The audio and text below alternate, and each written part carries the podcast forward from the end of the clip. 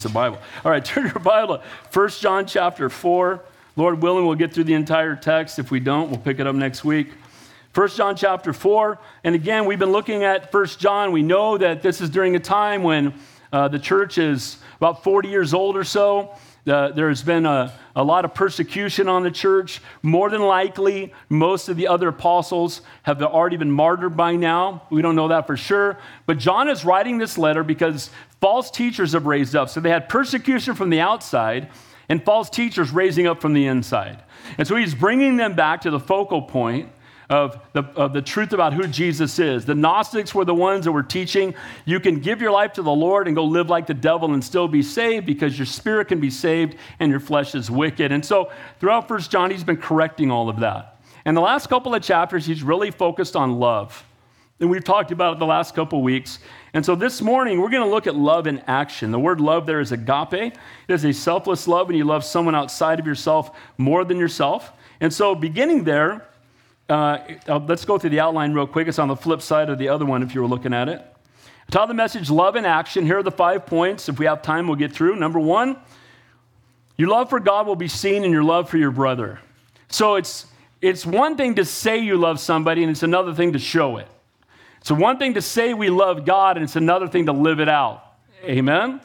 By your fruit they shall know you It says in John 13, by all this we will know you're my disciples if you have love one for another. One of the things we hear often at this church, and I, I appreciate the, that that's the truth, it's, it's a credit to all of you, that when people come, they'll say, man, your church is a loving church. Well, that should be for every church. Amen? They shall know us by the love we have one for another. Number two, if you truly love God, you will love his children. Have you ever realized that the other people in this room He's our, we're all brothers and sisters, and He is our heavenly Father. Amen? So we're family. Blood is thicker than water, but uh, Holy Spirit's thicker than blood. When you have Jesus in common, you have everything in common. It will be evident in the way that we love on God's children. That's one another. Number three, there, you love God. Your love for God and His children is made known by your obedience to His word. You know, if you truly love somebody, if you love your heavenly Father, you will obey Him. And this, true, this is a, an exhortation I have when I was a youth pastor, because you'd have kids that say, I'd say, Well, do you love your parents? Well, yeah. Do you obey them? Well, not really. Well, you don't love them then. To some degree, amen? Because if you love them, you will allow them to speak into your life and you'll recognize that they love you and they know what's best for you and you will honor them and you will obey them. And that's one of the exhortations we will see in love and action. Your love for God and your children will be made known by obedience to his word. Number four, there, if you truly love God, his commands are a blessing, not a burden. Guys, the word of God, again, you've heard me say it a hundred times, one more won't hurt you. We got new people here today. Again, it's the word of God is not a fence to keep you out of Disneyland, it is a guardrail to keep you from driving off a cliff. God's not trying to keep you from fun, He wants to keep you from harm because He knows what's best for you. Amen? Amen. We are all idiots compared to God. Amen. Amen? I'm glad somebody recognized it. Amen? But we are. And so, God knows better. And, we, and we're, we're foolish, we're left unto ourselves. We're the foolish things of the world. But when we know the Lord, when we hear His word, and even if we don't understand it, we praise Him in the midst of it. No matter what God has called us to do, He knows better. Guys, He said light, and there was light. He put the stars in the sky. He holds the universe in the span of his hand. He sent his son to suffer and die that we might have eternal life. Why in the world would we not trust him when he commands us and, and instructs us to do something because he knows what's best for us? Amen?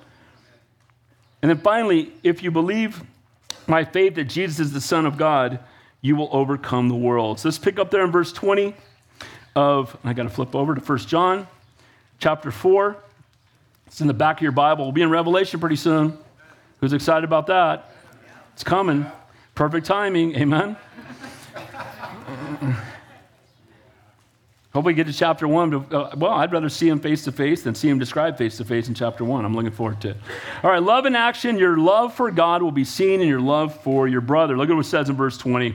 It says, if, if someone says, I love God and hates his brother, he is a what? Liar. A liar. If you say you love God and you hate your brother, you're a liar. So, in the church today, we have people that have animosity and hatred toward other people that are believers.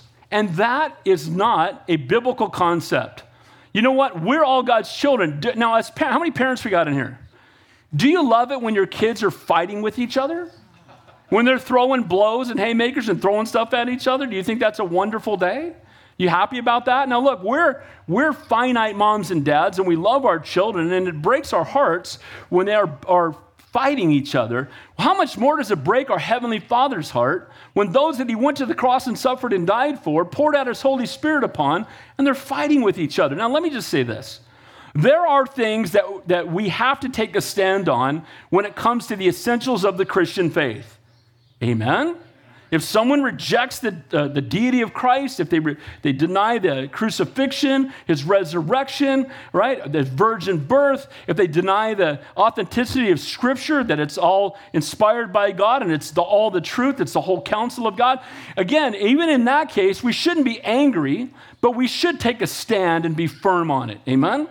But here's what I have found to be true most Christians who are in these battles with each other, it's not essentials, it's secondary issues. You mean you only baptize, you baptize people in the name of Jesus, Father, Son, and Holy Spirit. You're only supposed to baptize in the name of Jesus. Oh, you put them backward, we do it forward. You know, what are you talking about? And you have people that want to debate you and send me 57 page letters on why they're right. And go witness to somebody with all the time you spent writing me this letter. Can I get an amen to that? But here's what happens is too often there's that mentality where people are fighting over non essentials. Well, you guys have drums at your church? They're from the devil. I've had people tell me that. Stop it. There's cymbals all over the Bible. Read Psalms. Stop it. Amen.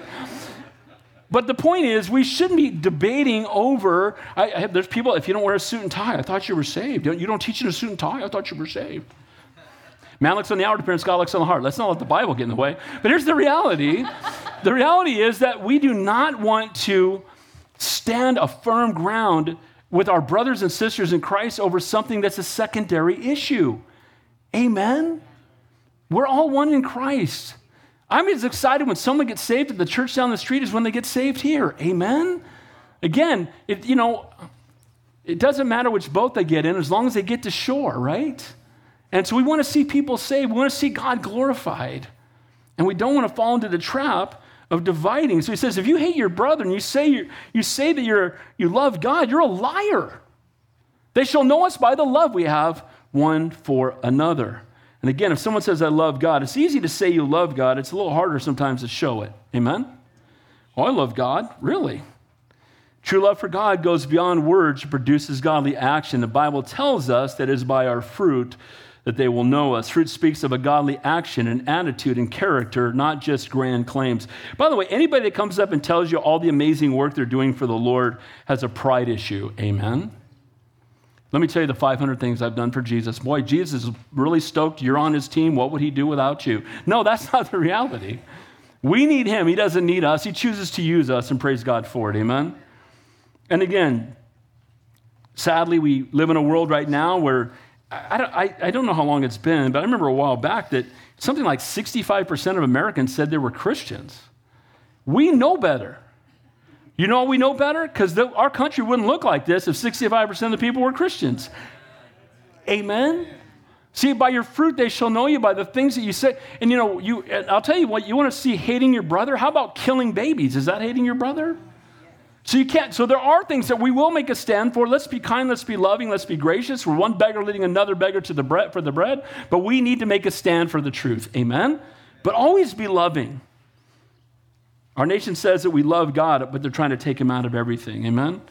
Let's make a stand for the things of the Lord, but let's love one another. Again, if I love and I hate my brother, John 13 says, By this we'll all know that you are my disciples if you have love one for another. He says, You're a liar. What are you lying about? You're saying you love God, but your actions prove you don't. Because if we love God, we will love each other. Amen? Maybe some of you are convicted right now that you know there's people you need to go get right with. I encourage you to do that. Do that today. Amen? We say that we have fellowship with Him and walk in darkness. We lie and do not practice the truth. Now, notice what it says there right below that. It says, For he, in verse 20, who does not love his brother, whom he has seen, how can he love God, whom he has not seen? See, it should be easier for us, for us to love the person across the table from us than it is the one that we've never seen in person. All things we can do in a deeper way with the Lord when we mature. Our love for the, the invisible, for the visible, is seen in our love for the visible. Our love for the Lord is seen in how we love people standing right in front of us. One of the main things I love about my son and I miss about Mark is that he was always giving stuff away and he was always other, he's the most others focused person I've ever seen. And he would never take anything for himself. And I would be convicted. I'd go buy him lunch and we'd stop at the stoplight. He'd see a homeless person. He'd jump out of the car and hand him his food and say, I, I ate enough today anyway. And I think just little things where your focus is on other people. And that's, that's a Christ like attribute. Amen? We need to be others focused. Jesus, others, yourself. That's how you have joy. Amen? True agape love goes beyond words we speak and proclaims it. And, and even in the words that we sing, Pastor Chuck used to say, uh, Christians don't just uh, tell lies, they sing them sometimes. he, he used the example, I surrender all. He's like, really? Some of you should be sing, singing, I surrender some. Amen? But the reality is that as believers, it needs to go beyond what we say and it should be seen in how we live. And again, if we love God, we're going to love our brother. How can we love God if we don't love our brother? Verse 21 And this commandment we have from him that he who loves God must love his brother also. He's being repetitive here because it's important. Notice it says it's a commandment. It's not a, it's not a, a suggestion. You know, the Bible doesn't have 10 suggestions, it has 10 commandments. Amen? And he says, This is a commandment that you love your brother. This is a commandment that you, you love and serve and care for them. And yet, it's not a suggestion to be considered, but a command to be obeyed. We often think of love as some kind of uncontrollable force that grabs a hold of us and makes us feel excited or, or gives us butterflies in our stomach. Here's what you need to know love is a choice. You choose to love people. Aren't you glad that God chose to love you? And we choose to love people. And when we choose to love people, if we truly choose to love them, it will follow in our behavior. And I, I, believe this to be true too. When you choose to love somebody, the feelings will ultimately follow. See, the only source of true agape love comes from God. We talked about this. I don't have time to do it. But, you know, agape is, is a selfless, loving out somebody outside of yourself more than yourself. Eros is selfish love. It's not love, it's really lust. What can you do for me? Phileo is still conditional on the other person's behavior. Agape is loving someone outside of yourself more than yourself, whether they deserve it or not. It's a love that is unconditional. It's okay. Didn't do those notes anyway. All right, thanks. It's unconditional love, and it's a love, again, that should continue on, and regardless of whether the person we think deserves it. And that's the way that the Lord treats us. You know, we, we are to have that unconditional love, loving someone outside of ourselves more than we love ourselves. Amen? And so, love is a choice, and being born again and abiding with the Lord gives us an ability to love, but it is a choice of our will to draw upon the resource. So, God's given you the resource to love everybody. Do you know that? The fruit of the Holy Spirit is agape. It's Galatians 5:22. So he's given you the ability to love everybody. Now it's up to you to take the ability he's given you and put it into practice. Amen? So that's the exhortation is that we would be faithful to use the gifts God has given us to love people the way that he loves them. You know, I just can't love that person. If I started loving that person or, or when I start these are all unacceptable excuses in God's eyes. And you know what? Jesus loved the people that were that were scourging him. Amen. People love the people that were crucifying him. And we'll choose not to love people because they didn't like our latest selfie. Amen? I actually do need the outline because it just blew away. Anybody got an extra outline? Thank you. See, this is more proof of the fallibility of your pastor. I have not memorized this, okay? I wrote it out this morning, but I didn't, haven't memorized it. All right. Actually, it just came here. You're taking notes. I don't want you to lose those. All right. So it's not that you can't love people, it's that you won't. Amen? It's not that you can't, it's that you won't. It's an unwillingness to love your brother it's an act of rebelling against Almighty God. Not always easy. Are there some Christians that are unlovable sometimes? What's the answer? Are you unlovable sometimes? Okay. So we need to love the unlovable. Amen? And don't be looking at your spouse right now. Knock it off. Don't do that. Says, He who loves God must love his brother also. We learn how to love God by loving people. See, he's easy to love because he's perfect. And it's easy to love because you know what? He, he doesn't wake us up in the middle of the night. He doesn't, you know, he doesn't do anything, right? So he's all he's done is everything for us. So he's easy to love, but that exact, the way we exhibit that love is to love others. Point number two there. Along with your love for God will be seen your love for your brother. If you truly love God, you will love his children. Look, it says in verse 1 of chapter 5 Whoever believes that Jesus is the Christ is born of God, and everyone who loves him, who begot, also loves him who was begotten of him. Whoever believes that Jesus is the Christ and is born of God, born from above, born again, while John's emphasis has been upon loving others, and while loving others is fruit of salvation, John wants to make sure that we understand the source of that love, and it comes from God. So it's when the Lord comes to live inside of us, we become new creations. So before you knew the Lord, you were dead in your trespasses and sins. You were headed to hell without the Lord. You had no relationship with Him, and you were spiritually blind. Then the Holy Spirit con, you know, brought conviction into your life. The gospel opened your eyes to the truth. You repented. You turned away from that life you were living. You surrendered your life to the Lord. You became a new creation in Christ. He wrote your name down in the Lamb's book of life. His Holy Spirit came to live inside of you. He will never leave you nor forsake you, and you have the promise of heaven. Guys, there's nothing better than that. Amen? But when that happens, the way that we love people, and the way that we love the Lord, the way that we do things, everything about us should change. It's all different. We're new creations in Christ.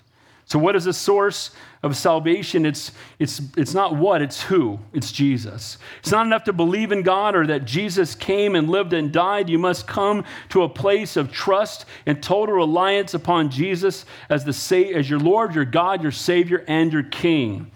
Again, believe not just intellectually, but surrendering your life fully to the Lord. Your life is not your own you belong to Him. We're born again when we put all of our trust in Jesus, again, as our Messiah, our Savior, and our Redeemer. And as Messiah, not a Messiah, He's the only Messiah. There's no other way. One way God said to get to heaven and Every, I guess I'm the only old guy here. Jesus is the only way. It's an old song we sing in Sunday school. One way God said to get to heaven, Jesus is the only way. Amen? Good thing to remember. So Jesus is the Savior of the world. He alone is the answer, and He alone is the ultimate example of what love looks like. Greater love hath no man than this, that He lays down His life for His friends. For God so loved the world that He gave His only begotten Son. So everyone who loves Him also loves those begotten of Him. So if you truly love God, you will love His children. You will love your brothers and sisters in Christ. And again, if you love dad, you'll love his kids. Amen? No Christian should ever say, and I've heard, I've had people say, well, you know, I love, I love, I would like to be in ministry. I just don't like people. And I actually know pastors like that that will tell me my worst hour of the week, as soon as I say amen after the sermon, I wish there was a slide that would just open up and I could slide out to the parking lot, get in my car, and drive home and go watch football. And I'm like, man, I'm glad I don't go to your church. Can I get amen to that?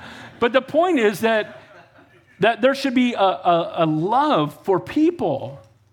I don't want a shepherd that doesn't like sheep. Amen? And that exhortation here is that we love each other. Christians aren't always easy to love, but I love this. I love this quote. It's been said the only thing that made the smell within the ark tolerable was the flood outside. I hear people that go to, oh, I don't want to go to church, bunch of hypocrites down there. I'd rather be in an ark with a bunch of hypocrites than trying to swim with a bunch of other people. Can I get an amen to that? So, yeah, we're not perfect people, but that's why we have a perfect Savior. Amen? And because He is perfect, we need to love each other just as we are because Jesus did that for us. Amen? And what's the alternative to turn to the world? Our common ground. You know what? Our common ground is not where we live, how we grew up, our financial status, the color of our eyes, the color of our skin, the color of our hair. You know, it's not, it's not our favorite football team. It's none of that. All these things, our commonality is the throne of grace. Amen? It's the cross of Calvary. It's the shed blood of our Savior, and we have Him in common. We have everything in common. Amen? What about if somebody's from a different political party does stuff? Yes, the Lord wants you to love them. Can I get an amen to that? Amen? We don't want to be divided by politics or divided by anything else. We want to just be faithful to the Lord and faithful to point people to Him. again, I'll never forget this quickly. It's been a lot of years ago. Uh, you know, I have three boys. Uh, one's in heaven now, but they're all within 26 months. And so, believe it or not, I broke up a few fights. You know, they're within 26 months. And the youngest one was bigger than the two older ones, and he didn't put up with stuff sometimes. And I've had to, I broke my glasses one time doing this, right? And I'd get between them. And they love each other, but they have moments. But I'll never forget this. I don't know if my wife remembers it. My son was a quarterback in high school on the JV. He was younger than his brother. And his older brother was on varsity. And we went to this game. It was far away. And my son had become the quarterback. It was a new year, and it was his first time playing quarterback. And he threw four touchdown passes. And, you know, I'm a dad just jumping up and down with my camcorder. And when my son, the bus got there from varsity, they saw my son throw a long touchdown pass, and my son ran. Johnny jumped in David's arm and hugged him. And he's like, man, got you, bro, love you, bro, that was awesome. And you know what? I'm excited about the touchdown. My wife comes over and goes, they're hugging. Look at our, our boys are hugging. That's what the Lord loves when his kids are hugging. Can I get amen to that? He loves it when his kids love each other. I was like, well, that's just fourth touchdown passes. That's my boy. He said, they're hugging. Amen. Point number three your love for God and his children is made known in your obedience to his word. Look at verse two. By this we know that we love the children of God when we love God and what? Keep his commandments. Oh, he threw that in there. Love, love, love. I get that. Obey, obey, obey. Oh, I don't know about that. It says in John 14, 15, if you love me, keep my commandments. In the original language, it means if you habitually, continually, repeatedly love me, you should habitually, continually, and repeatedly keep my commandments. The highest form of worship is obedience. The Bible says to obey is better than sacrifice. So the, the way that we show love to God is we obey his word. We say, Lord, we trust you. We're going to praise you no matter what. And Lord, even when I don't want to, I'm going to obey you because I know you know what's best for me. You mean to keep to means there to more than observe them, but to guard the commandments. It, more than just keeping the word, more than just being obedient to it. That word keep there literally means to guard the word of God, to guard his commandments. A Christian who does not love God or keep his commandments is of no value to the body of Christ. Amen? If you're walking in disobedience and you don't love one another, you're more of a detriment than an attribute to the kingdom of God, but that can all change today. Again, even though and it says there again in verse 3 For this is the love of God, that we keep his commandments, and his commandments are not burdensome. See, I, when I witness to a lot of people, one of the things they'll say right off the bat is, Well, if I give my life to Jesus, then I got to give up some stuff. But the reality is, this, if, if you have to give up some stuff, it's stuff you shouldn't have anyway because it's harmful. Amen? I had, a, I had a, a, lady I witnessed to for years at work, and she said, "Well, me and my husband, we talked about like coming to your church, but we'd have to give up Wednesday, you know, whiskey Wednesday and, and wine Friday or whatever." And I'm, I'm like, "So is that what you want to go to hell for? For Jack Daniels? I'll follow Jesus Christ. Can I get an amen to that?" But sadly, we think we're going to have to let something go. Maybe it's a relationship. Maybe you're dating an unbeliever, and you're like, "Well, if I give my life to Jesus, I can't be with this person." Well, you, you're right because you don't want to be in yoked. But we'll pray for that person, and maybe that person will get saved too. But you know what? If you put a relationship or money or a job or popularity or anything else before Jesus Christ, you have a false idol that you need to destroy. Amen? We don't want to put anything above the Lord.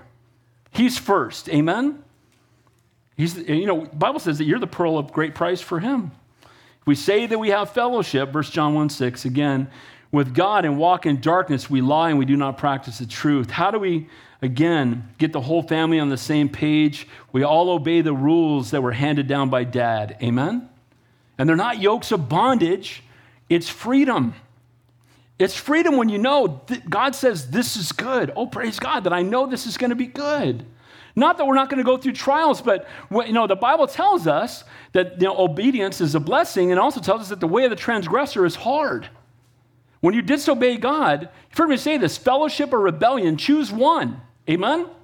If you rebel against God, you won't be in fellowship with God. If you're in fellowship with God, you won't want to rebel against God. Amen? You want to obey His word. Again, one kind of rebellion brings great heartache to a family. And again, it's when you've got a blessed marriage and blessed, and then one child rebels, and it's heartbreaking for the whole family. And the same is true in the body of Christ. Amen? When someone who claims to know the Lord makes a conscious decision just to walk away and live outside of God's will, it ruins everything in a lot of ways for that family and the children. Again, obeying the rules, there's health in the family. It brings joy and blessing to the father's heart, the mother's heart. When we love God and we obey His word, we're a great blessing to the family of God. When you go your own way and you own way and you rebel against God, it hurts not only you, but it hurts the whole family. Amen. Anybody ever brought up when somebody falls and then like, well, there's your buddy. Every time a pastor falls, I get phone calls or texts or emails. Oh, here's another one of your buddies. Check it out.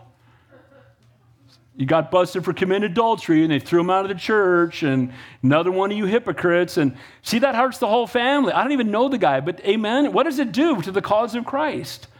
It makes it look like, and I have to always tell them, don't put your eyes on people. You'll always be disappointed.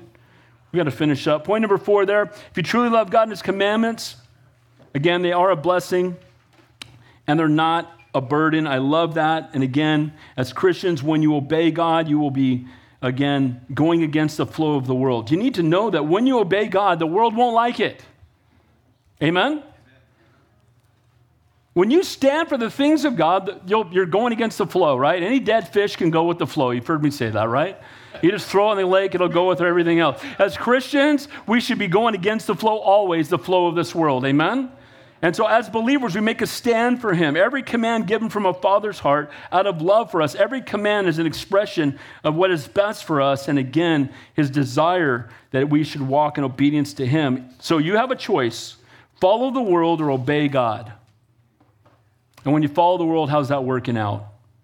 And in God's word, we see it, it's not a burden, it's a blessing, it's a joy. It's such a, it's such a get to.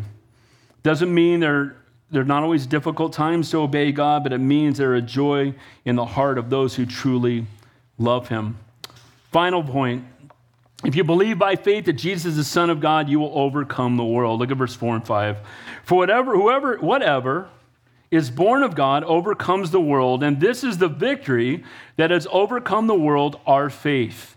Who is he who overcomes the world but he who believes that Jesus is the Son of God? If you are having, the Bible says, in the world you will have tribulation, but be of good cheer, for I have overcome the world. So as long as we live in this world, we're going to deal with tribulation, we're going to deal with trials. But who can have victory in the midst of that? The one who has put his faith in Jesus Christ. Amen? Faith gives us the strength to stand against the world. The, the life of abiding faith and trust in Jesus Christ is the life that overcomes the pressures and temptations of the world. I've gotten to the point, I've been a pastor for 34 years, I've been a Christian for 55 years, and I still have a lot of growing to do like we all do. Amen? But that being said, I'm at a point in my life right now that when the enemy attacks, I get excited because that means God wants to do something great. Amen? I want to, I want to just, let's just stand right here. You can't threaten us with heaven. Amen? That's why you've heard me say we will never close this church ever, ever, ever. I don't care if the bubonic plague comes and people are dropping dead by looking at each other. We're still going to have church on Sunday. Can I get an amen to that? Because we don't, we're going to stand for the things of God and not for the things of the world. Amen? We want to see people saved and lives changed. We, the enemy wins when we shut everything down for the Lord. Amen? This victory is overcome by what? Our faith. And it's not faith in faith, it's faith in Jesus Christ. Amen?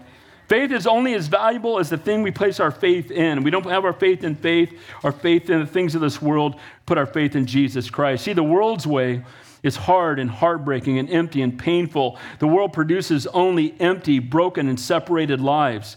You know what? If you describe success as somebody who's accomplished a lot in the world, you've misplaced what success really is. I'll meet parents and I get it. Oh, my son's doing great. Yeah, he got a new job, he got a promotion, he just got his master's degree, he just bought a new house, he just did this. You know, he's not walking with the Lord. He's totally rebelled against God and wants nothing to do with the Lord. But other than that, he's doing great. Well, that means he's doing horrible. Amen? Give me kids digging ditches and loving Jesus, and I'll be happy. Amen? We want people on fire for the Lord, and that's what really matters in this life. When this time has come and passed, only what we've done for Christ will last. Again, verse 5 there Who is he who overcomes the world but he who believes? If you're to overcome the world, we must believe that Jesus Christ is the Son of God. We had a divine appointment last night, Pastor Mike and I. So he was driving on the freeway to go to his daughter's grave and they hit a fence on the freeway. That's not usually not good, right? You don't want to hit a fence on the freeway. But it had come up from under another car. It got attached to the rental car. They pulled over. Well, it scratched up the front of the rental car. And so he called the guy to come out last night and buff the scratches out. And so he was out there till late. And we went out there and started talking to him. And, and uh, I just said something. I said, Well, before you go, if you were to die tonight, where would you go? And he goes, uh, Heaven. He goes, because, and he's putting stuff in because I'm a good man and I haven't done anything wrong, so I'm sure I'd go to heaven.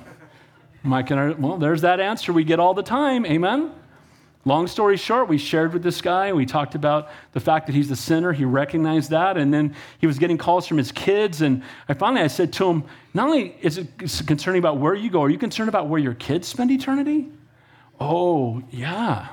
I said, but you have a hope so. You need to know so. And here's how you know so you believe in Jesus Christ. Amen?